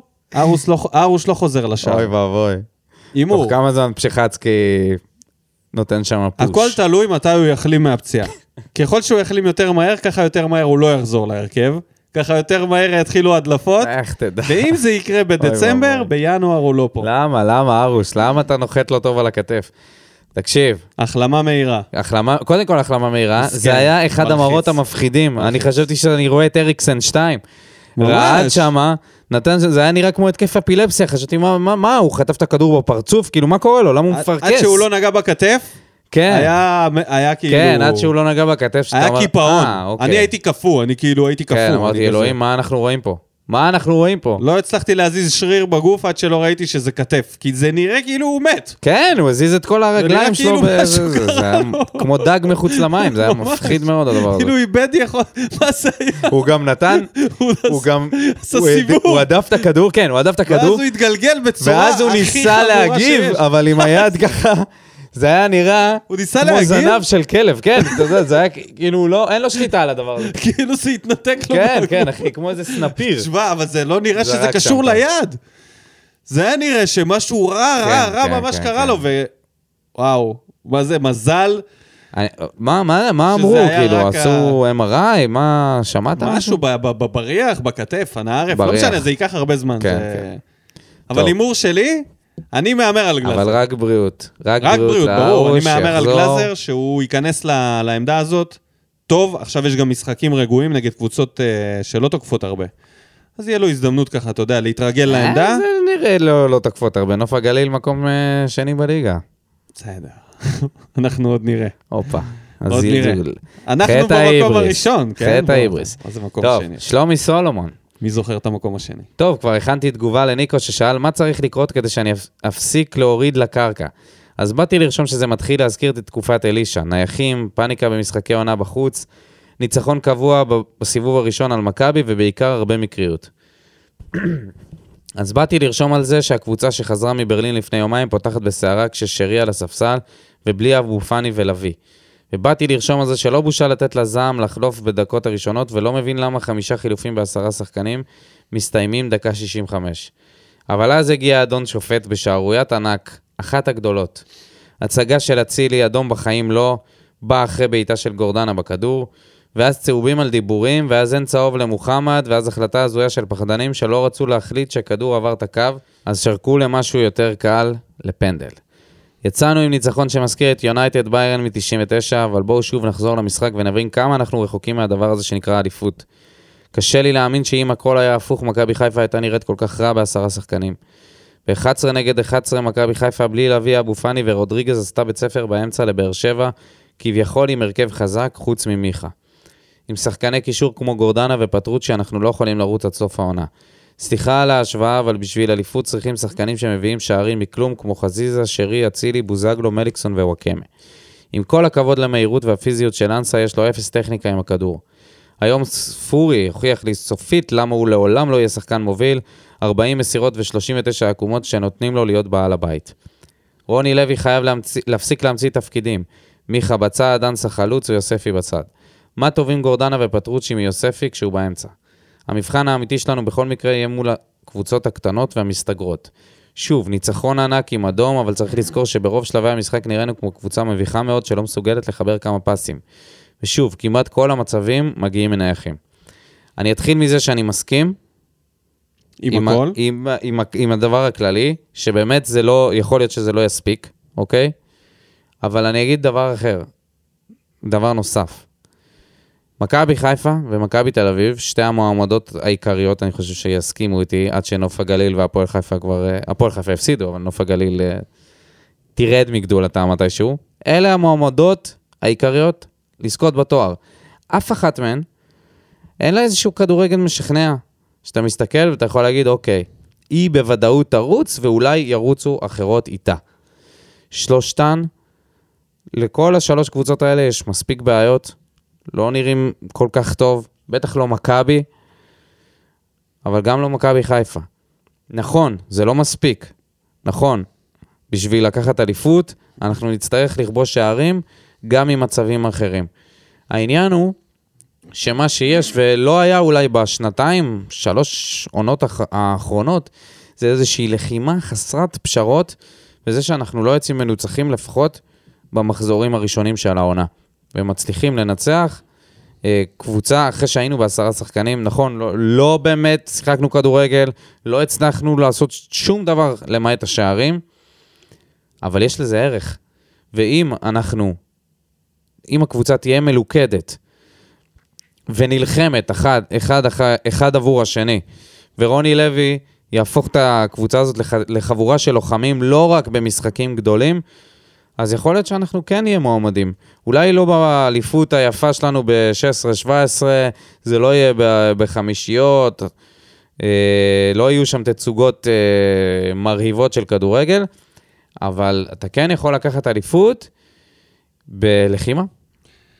אני חושב שזה קודם כל מוקדם מדי, נכון. לדבר על זה. דיברנו על זה וכולם אמרו שזה לא המדד שלו, המשחקים האלה. נכון. אני מסכים. אני חושב שאנחנו עדיין לא יודעים מה הקבוצה הזאת שווה מבחינת הצמרת. אנחנו קיבלנו שני משחקים נהדרים, כאוהד, חוויה, לנצח. יריבה מושבעת אחת, קבוצה אחרת שהייתה אהבה פעם, אבל לאט לאט זה גם מתחיל להתפתח. נהדר. אנחנו פה גירשנו שדים מסוימים, אוקיי? בשביל השחקנים האלה, בשביל הקבוצה הזאת, בשביל כל המערך הזה שנקרא הפועל באר שבע, לנצח את מכבי תל אביב ומכבי חיפה בסמי אופר, באותה עונה, זה נותן בוסט של אמונה שאנחנו שווים להם לפחות. עכשיו, מה יעשו עם זה? זאת שאלה גדולה, אבל אני יכול להגיד לך דבר אחד, שהקאמבק הזה בפנדלים, אבו עביד וכל מה שקרה שם עם השחקנים האלה, ולראות את הלחימה, כל מה שאתה אמרת, אני לא רואה קבוצה. הקבוצה שתנצח אותנו, או שזה יהיה במקרה, באיזה משחק הזיה, או שהם יצטרכו לאכול את הדשא. אי אפשר לנצח את הקבוצה הזאת בקלות, ואי אפשר יהיה לנצח אותה עד סוף העונה, כי הם לא רק באים להילחם במשחקים גדולים. אתה זוכר את הסיש לנו בטרנר? החזרה ב-2-0 נגד חדרה, הם גם נלחמו. ה-0-0 נגד סכנין, הם גם נלחמו, הם נלחמו גם באירופה, הם נלחמו תמיד. ובנוסף ללחימה הזאת שהייתה כבר קיימת, שזה משהו סופר מעודד, וזה ממש כיף לראות. אגב, שבעיניי זה הכדורגל השמח שדיברו עליו, לחימה. אנחנו לא באמת מחפשים פה רונלדיניו בכל עמדה, אנחנו מחפשים קבוצה לוחמת. זה בונוס. אנחנו לומדים מהתקופה הזאת שזו הקבוצה שלנו היא חזקה, הגנתית, סופר חזקה הגנתית. לנצח אותנו, תצטרכו לאכול את הדשא ולראות דם, זה לא יהיה פשוט. עכשיו, מה נעשה התקפית? אני עדיין לא יודע להגיד לך, כי עד אספריה עוד לא ראינו, רוקביצה עוד לא נכנס לעניינים, מיכץ עכשיו פצוע. אני דווקא כן חושב שיש פה פוטנציאל התקפי. תלוי ברוני. טוב. בוא נתקדם, אוריאל שם טוב, מה בוער? אני כל כך שמח שלא נסעתי לראות את החרפה הזאת. אמנם ניצחנו, אבל לא בכדורגל, באיזה משהו אחר שלא כיף לצפות בו, ובהתאם גם זה לא מספק לנצח בו. ההחלטות התמוהות של השופט פשוט חירבו משחק שיכל להיות מענה לכולם, בלי קשר לתוצאה. מסכים מאוד, לא רק השופט אשם במה שהיה שם.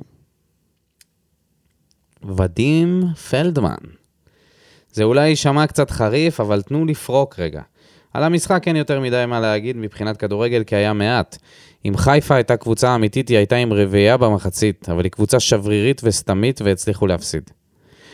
עכשיו, אני בשום שלב לא הייתי בעד להביא לפה את רוקביצה. הוא לא רצה להיות פה לא עובדתית, ולא ממה שרואים במגרש. הוא כבר לא שיחק משחק כדורגל נורמלי חצי שנה לפחות. הוא כבר אז היה צל של עצמו. ההתלהבות של החלק העדרי של הקהל מהשם רוקביצה רק גרמה לי לסלוד ממנו יותר ולעקוב אחריו. הבן אדם גופה מהלכת במגרש, עזבו כושר, הוא אדיש ופסיבי. שמו לו פעמיים כדור על הראש בסכנין וחשבו שזה איכשהו קשור ליכולת שלו. הוא לא עושה ספרינט אחד וגם בגמר גביע אוטוטו הוא נראה נורא. מבחינתי, שלא ישחק עוד דקה במועדון, רכש שעשו רק בשביל להרגיע אוהדים שאכלו את הראש.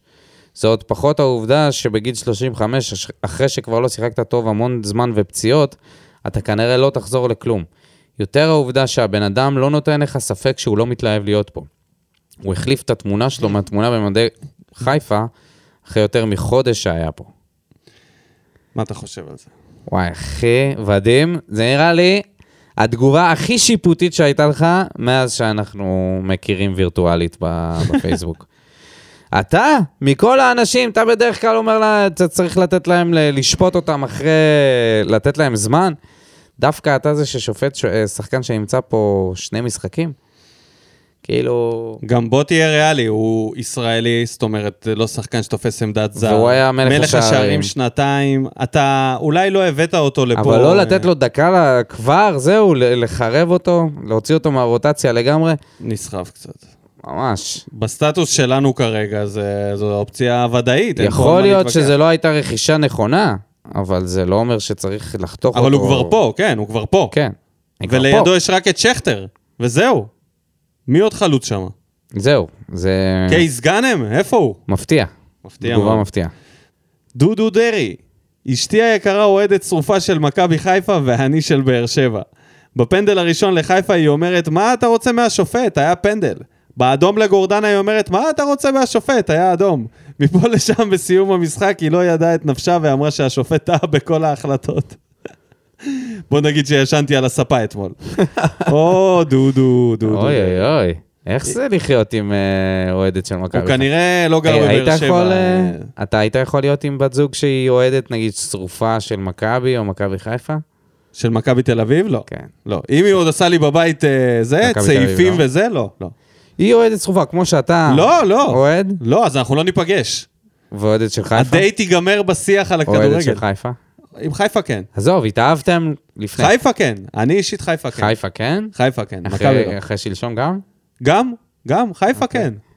חיפה היא, לא יודע, יש בה משהו לא מטריס כמו שיש במכבי תל אביב. נכון, אבל אחרי שלשום... לא היא מכביסטית. אני מקווה שדודו לא יצטרך ללכת לטיפול זוגי בגלל המשחק. תשמע, יש לי ידידה שהיא אוהדת צרופה של מכבי ואנחנו לא מסתדרים כידידים. למה אתם לא מדברים? בגלל ליבוביץ'. חופשי, אני אומר לך.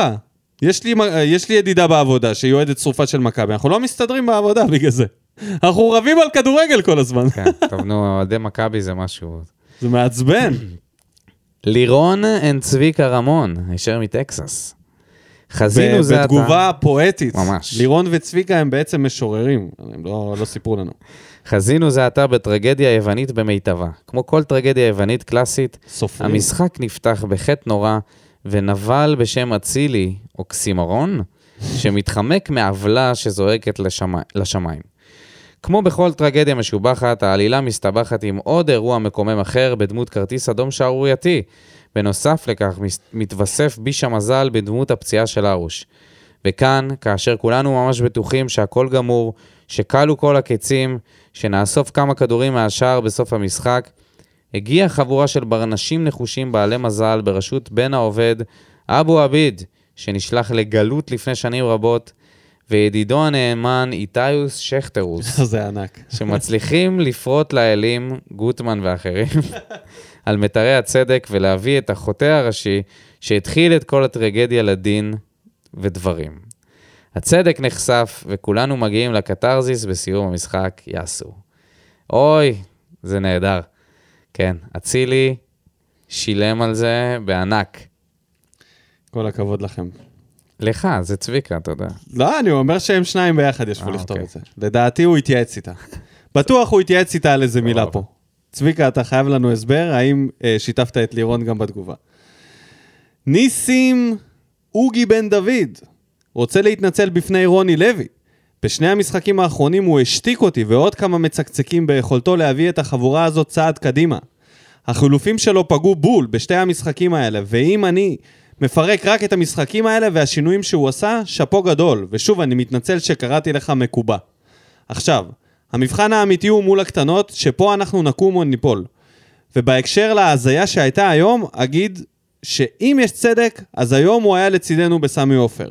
שפו לשחקנים עם הרבה לב ואופי, ודרך אגב, עם לופס לגיטימי בפני המאמן וההנהלה בפן ההתנהגותי, ישו... חסיד אומות העולם וצריך להחזיר אותו, לפחות יהיה שמח. ואז הוא כתב לכל הסחים שישו זה הכינוי שלי לז'וסווה, למי שלא מכיר. אז כן. טוב. לגמרי. אז בוא נדבר שנייה ללופז. אם ז'וסווה אתמול משחק, הוא מורחק והוא חוזר מהחדר הלבשה עם קלצ'ניקוב. סויסד סקוד, אמרנו. לא, הוא לגמרי חוזר מהחדר הלבשה עם נשק. הוא אספריה, לופס ושפטר. הוא מתחפש לאוהד, פורץ למגרש רק כדי להעקות שחקן אחר. כן, לא, עם ג'וסה זה היה נגמר באדום, איכשהו. אדום? אדום אחי על הפרצוף. כולם היו שם באדום אם זה היה ג'וסה שם. אומר לך, תקירות לא פחות. אז היה, ובוא נגיד משהו על לופס, שחקן, אתה יודע, מטורף בגישה שלו, אבל זה יכול להתהפך עלינו. זה יתהפך עלינו. נראה לי שמישהו כתב על זה משהו. בואו נמשיך. נסיים. לא? כן, נסיים עם אלכס פורטנוי מהקוסמוס. אז משחק כדורגל לא באמת היה לנו, יותר נראה כמו סצנה הוליוודית. זה מאוד עצוב שכל כך הרבה אנשים התכוננו למשחק הזה. הקבוצות השקיעו כסף, האוהדים שנסעו עד הצפון, והאוהדים שבזבזו את הזמן החופשי כדי לראות הצגה של איש אחד, שלאף אחד לא באמת אכפת ממנו. בושה וחרפה. לגבי המשחק, תמיד טוב לנצח, במיוחד את מכבי חיפה בסמי אופר, ולחבר שני ניצחונות נגד השתי הגדולות. זה יפה שהוא כתב, תמיד טוב לנצח בסמי אופר, אחי, ניצחנו שם... כן, מעט מאוד. פעם שנייה ב-24 שנים, משהו כזה. טוב, זה היה קריית אליעזר לפני. כן. מה זה משנה? לתת לספורי ולגורדנה את המפתחות ולקוות לטוב, זה כמו לתת לנהג שיקור את המפתחות ולאחל לו בהצלחה. פשוט לא מתאימים לרמה הזאת. ואחרי האדום של גורדנה זרק פנימה את קלטינס, אותו שחקן שלא קיבל מספיק דקות העונה. ממש לא הוגן לגביו. לפתוח עם רוקביצה לדעתי הייתה החלטה לא נכונה. נראה עבוד ולא היה מי שייתן לו, מי שיספק לו כדורים. ונכון, היה צריך להשתמש בהרכב דומה לזה שפתח נגד מכבי תל אביב. אז בסך הכל מהמשחק הזה אפשר רק לקחת את התוצאה הזויה, כי בסך הכל מכבי חיפה יצאו פריירים. אמת, מכבי חיפה באמת יצאו פריירים. אז בוא נגיד תודה רבה לכל המגיבים, תודה לכם, ונעבור למשהו שלא עשינו בפרק שעבר בגללך. משחק הכיסאות. משחק הכיסאות! אז בואו נתחיל מהמקום הראשון. או לפני שנתחיל מהמקום הראשון, ניפרד מריימונד אטפלד. כן. שנהיה ההולנדי הראשון שקרס. בינתיים. וכבר שנייה אחרי שהוא עזב, מכבי נתניה ניצחו. ומינו מאמן. ומינו את בני לם. שאמר שהוא לא רוצה להיות מאמן בוגרים שנה שעברה. מאוד מפתיע מה שקורה פה. לא ברור. טוב. כן. אז בואו נתחיל מהמקום הראשון. כן, אז תודה רבה קודם כל לאטפלד, ואני חושב שהוא מאמן טוב. אתה יודע מה? אני אהבתי את הכדורגל שנתניה שיחקו. אבל פה אני לא יודע להגיד אם זה הוא, או הם כמועדון, כי גם דראפיץ' וברדה היו שם, היה כדורגל מגניב, כאילו זה, הייתי רוצה לראות את זה בבאר שבע. אולי ריימונד. לא, די. לא? די להמציא. אני חושב שיש להם קבוצה פח, אני לא חושב שזה בגללו. טוב, מקום ראשון. למישהו שיש לו קבוצה, לא כזאת פח. אתה מוכן לעזוב? לא כזאת פח, לא אני איתך, אני במקום הראשון. למישהו שיש לו קבוצה, לא כזאת פח. והוכתרה כקבוצה עם הקישור החזק בליגה. אבל כשאתה משחק מול רוב הקבוצות שאתה פשוט צריך לכבוש נגדם, זה כבר סיפור אחר. או שקוראים לך פשוט שרון מימר, ושנה ב' שלך היא אף פעם לא מוצלחת. אף פעם לא טובה, כמו שנה א'. למה זה תמיד קורה לו? הוא כמו סדרה בנטפליקס. יש מישהו שמאמין ששרון מימר מסיים את העונה הזאת בבני סכנין? לא. גם אם הוא עכשיו חוזר לנצח קצת. לא, אבל אני אגיד לך משהו, הוא גם נמצא במועדון מטורלל, וגם כל הסיפור שם עם הזריקות אבנים, ומה שקורה שם עם הקהל בחודשים האחרונים, שחזרו לשם האולטרס. לא יודעים לקבל... לא, חזרו לשם האולטרס, חבר'ה צעירים, ואתה יודע משהו? זה עלוב ההתחמקות של אבו יונס מכל הסיפור הזה, אני יודע שאין לנו עכשיו זמן לדבר על זה, אבל לבוא ולהתאמם כל פעם מחדש ולהיות הקורבן, וכל פעם להגיד שזה גזענות, די עם השטויות שלכם, מספיק כבר, לא כל דבר גזענות. לא יכול להיות שהאוהדים שלכם פשוט זורקים אבנים לתוך אצטדיון שבו משחקים בו כדורגל. אבל זה אני לא מאשים אותו על האבנים, כי זה העבודה של המשטרה. כן, אבל הוא מבחינתו מתאמם. שיזרוק בחזרה? לא, הוא מתאמם, עזוב אותך. הוא מתאמם מסכים, אבל בקטע הזה... והמשטרה אומרת שהאוהדים של נתניה זרקו, מאיפה הם זרקו? מתוך האצטדיון? מספיק עם הבלבול המוח. אז מה היא אומרת במילים אחרות? עכשיו זה מספיק. מועדון שהוא קפריזי, שהוא מנועל קפריזי, בצורה קפריזית, ומימר, אתה יודע, נותן משחק אחד, שניים טובים, וזהו. מקבל את... ישר, צעקות, כללות, מהר מאוד. מקום ראשון, ויש מצב שאם, אפילו עד המחזור הבא, אני לא יודע, אבל יכול להיות שאם במחזור הבא, בני סכנין, תפסיד לאשדוד, שהיא אשדוד... קרב על 6 נקודות מחזור שני. ממש, להפסיד לאשדוד, זה אוטומטית כאילו להיות מפוטר, נראה לי. אשדוד, קבוצה נוספת שיכולה להיות במשחק הכיסאות. אז במקום הראשון מימר. לגמרי. מקום שני, זיווריה, המאמן העולה, הכוכב העולה, שמדברים עליו שנים כאיזה מאמן עילוי, לא הגיעו, הפועל ירושלים, לא הגיעו לליגת העל, לא עשו הכנה טובה, 5 משחקים. אבל הם עדיין לא מובסים, שזה לא סימן מעודד. מה זה מעודד? שאין לך שם... שהם לא חוטפים רביעיות 5 משחקים. נכון, זה קטסטרופה, על זה הוא יפוטר. אם זה לא, אם לא תהיה פה פריצת דרך, הוא לא צריך פה שינוי קל, הוא צריך פה פריצת דרך בעונה, הוא צריך פה איזה שתי ניצחונות וטקו, רק כדי להחזיר את האמון, כי כרגע המצב... הם נראים רע מאוד. כשאתה לא כובש בכלל, זה... וחבל דווקא, הפועל ירושלים זו קבוצה סימפטית, חבל אם הם ירדו ישר, שנה אחרי שהם הגיעו. אז כן, אז הוא במקום השני, ובמקום השלישי, פה נראה לי אפשר להתווכח קצת. אני הולך על קומן. על קומן? כן. אני חושב שבשיח הזה גם רן בן שמעון, לא צריך להתבייש להכניס אותו לשם. ואבוקסיס כמובן. ווון לוין. אבוקסיס אמרנו, וואו, אבוקסיס. למרות שזה ליגה לאומית. טוב, נשים אותו בנפרד. תשמע, אם אבוקסיס יפוטר, לא, זה ענק. אם אבוקסיס יפוטר על ידי אברמוביץ', אברמוביץ', שדרגתי אותם הרגע לסיטי. מה זה שדרג? לצ'לסי, איזה סיטי. לצ'לסי, יו, תמורפל. אני גם בפוסט טראומה. אם אברמוב יפטר את אבוקסיס, ה-BFF שלו, השותף שלו להכנת סושי. למנות בג'פניקה. אחרי שהוא עשה את כל הברדק, שמהברדק הזה אנחנו יוצאים למאבק אליפות, הם ההקלטה, יורדים ליגה. ההקלטה של המנהלת, עם הזה, עם אלונה. כן, וכל הסיפור. והם ירדו ליגה, ועומדים לרדת עוד ליגה. זה באמת יהיה המהלך. עם אלירה נטר, אלמוג בוזגלו. גלקטיקוס. מה קורה שם? מה עם אילי מדמון? למה אתה לא מרים את הקבוצה? וואי, נכון. הכל בגלל אילי מדמון. ואיזה גול הוא נתן, דיברנו על זה. כן, כן.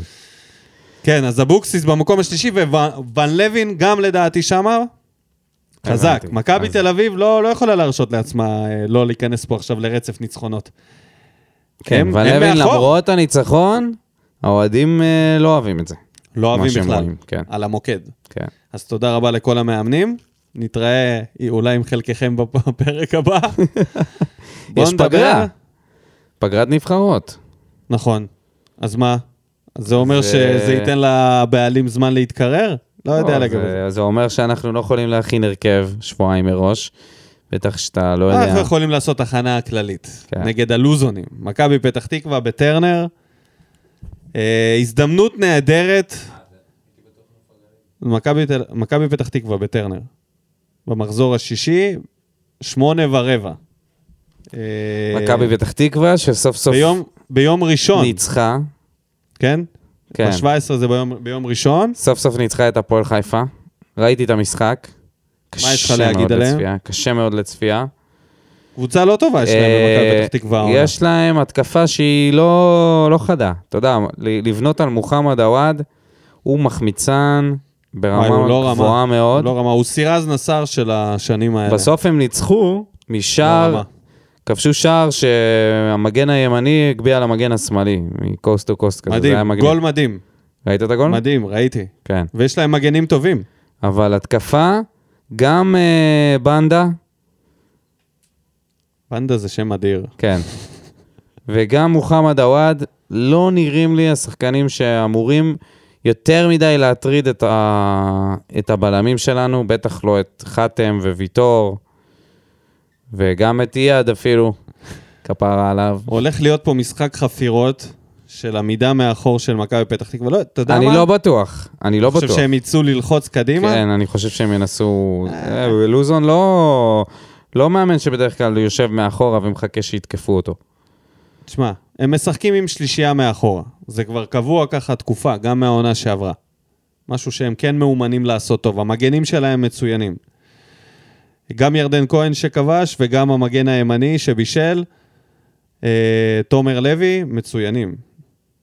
אז, מצד שני, אבל, זאת הולכת להיות אופרה אחרת. כן. אנחנו הולכים לשכב עליהם. ככה אני רואה את זה. אני חושב שאם אנחנו מגיעים, בעצם מי חטף אצלנו אדום? רק גורדנה. שזה לא כזה נורא. וזה משחק מצוין לפטרוצ'י.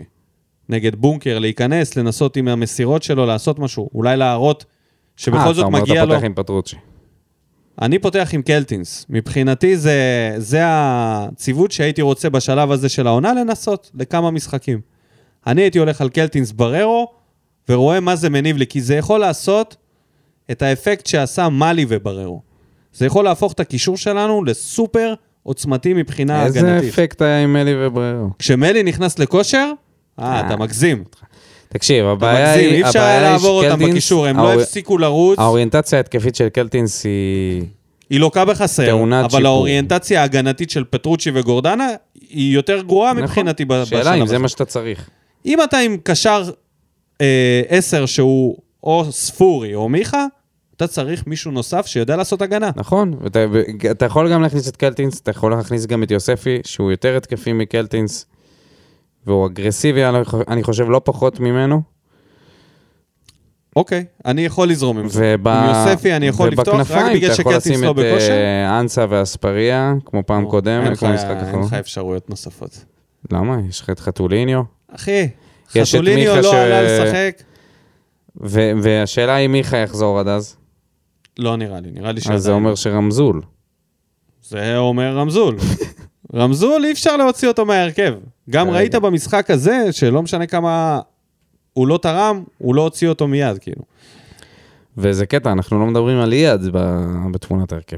כי הוא לא בתמונת ההרכב, מה לעשות? מה לעשות? הוא צריך לחכות.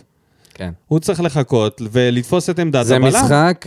זה משחק שהוא חשוב, לא פחות מהמשחקים האחרונים, כי אם אותו אנחנו מנצחים, קודם כל אנחנו יכולים לפתוח פער שאולי זה פחות משמעותי, אבל בעיקר... לא רלוונטית זה... הטבלה, בוא. כן, כרגע זה לא מעניין. בעיקר להראות שאנחנו יכולים לנצח גם קבוצות שהן לא קבוצות בחירות, שבטח שאנחנו בעשרה שחקנים. אנחנו צריכים לשלוט, ואנחנו צריכים להכריע את זה בדקות מוקדמות, להגיע לשער. אמרנו שבשליש הראשון הקבוצה שלנו בועטת הכי פחות, ממש 5 בעיטות לשער אם אני לא טועה, ואנחנו צריכים לשפר את זה, אנחנו צריכים לעלות ולטרוף את הדשא, ולא לחכות שהמשחק יתפתח, ואז לעשות חילופים, שהחילופים אולי יניבו ניצחון. אנחנו צריכים לשלוט במשחק, ולהגיע להזדמנויות שלנו ולנצל אותם. אז אני אופטימי לגבי המשחק הזה. אם מכבי פתח תקווה ינסו ללחוץ אותנו, הלך עליהם. כי בזה אנחנו טובים. גם אספריה וגם אנסה, שחקנים של מתפרצות, התקפות מעבר, זה עובד. בוא נראה מה יהיה האפקט של לופז ודדיה מבחינה התקפית, כי כל המשחקים הקודמים ששיחקנו, או שלופז לא היה בכושר, או שדדיה לא היה עדיין בהרכב, שהתקשנו התקפית, אני חושב שזה יכול לתרום המון, ודווקא אולי רוקביצה, אם הוא יפתח בהרכב, יכול לעשות פה משהו, אולי גול ראשון, ספתח כזה בבאר שבע, אני כן רואה את זה. אתה רוצה לאמר? ככה מוקדם, בלי לדעת כלום. שונא לאמר ניצחון עלינו, כי זה לא טוב. מה עם בן סער שמחמיץ ממטר, כאילו, והורס לי את העימות? לא. אין לנו זמן לבן סער. אין לנו זמן לבן סער כרגע. בן סער. אני אומר שאנחנו הולכים לנצח 2-1. שער בכורה של רוקביצה, שבה הוא משתיק את ודים פלדמן כשהוא רואה אותו ביציאה. 3-0 לבאר שבע. חוזרים מפג... הנה. אל תמליך. מה, אי אפשר לנצח 3-0 את מכבי פתח תקווה? אפשר, לא? זה אפשרי. 3-0, אמרת. עם גול מפתיע. של שחקן שלא אמור לכבוש. מי? לא יודע, נגיד פטרוצ'י. מישהו כזה. אולי גול בכורה של יוסף. אחרי צמד של אבו עביד אני יכול להאמין להכל. הכל יכול להיות. אחרי אבו עביד. טוב, זהו, בוא נסיים. נגיד תודה רבה. בהצלחה לנבחרת. בהצלחה לנבחרת. שהוא נותר הנציג היחידי מהקבוצה אחרי שהארוש נפסל שם. לפחות יש לנו את איעד על הספסל, אנחנו עכשיו רגועים. למרות שגם הוא זמן לנבחרת, וזה לא... איעד זמן לנבחרת? כן. איזה פופוליזם. צריכים מישהו שאיבד פנדלים. אנחנו רגועים. טוב, יאללה, תודה רבה לכולם, נתראה בפרק הבא, ביי. שורף אותה כמו בולדל המאה, משכיב אותה כמו מסי, לא נוגע, מחליט אותה כמו סטף מהפינה, סוויש, כמה אני טוב, וואלה בנזונה.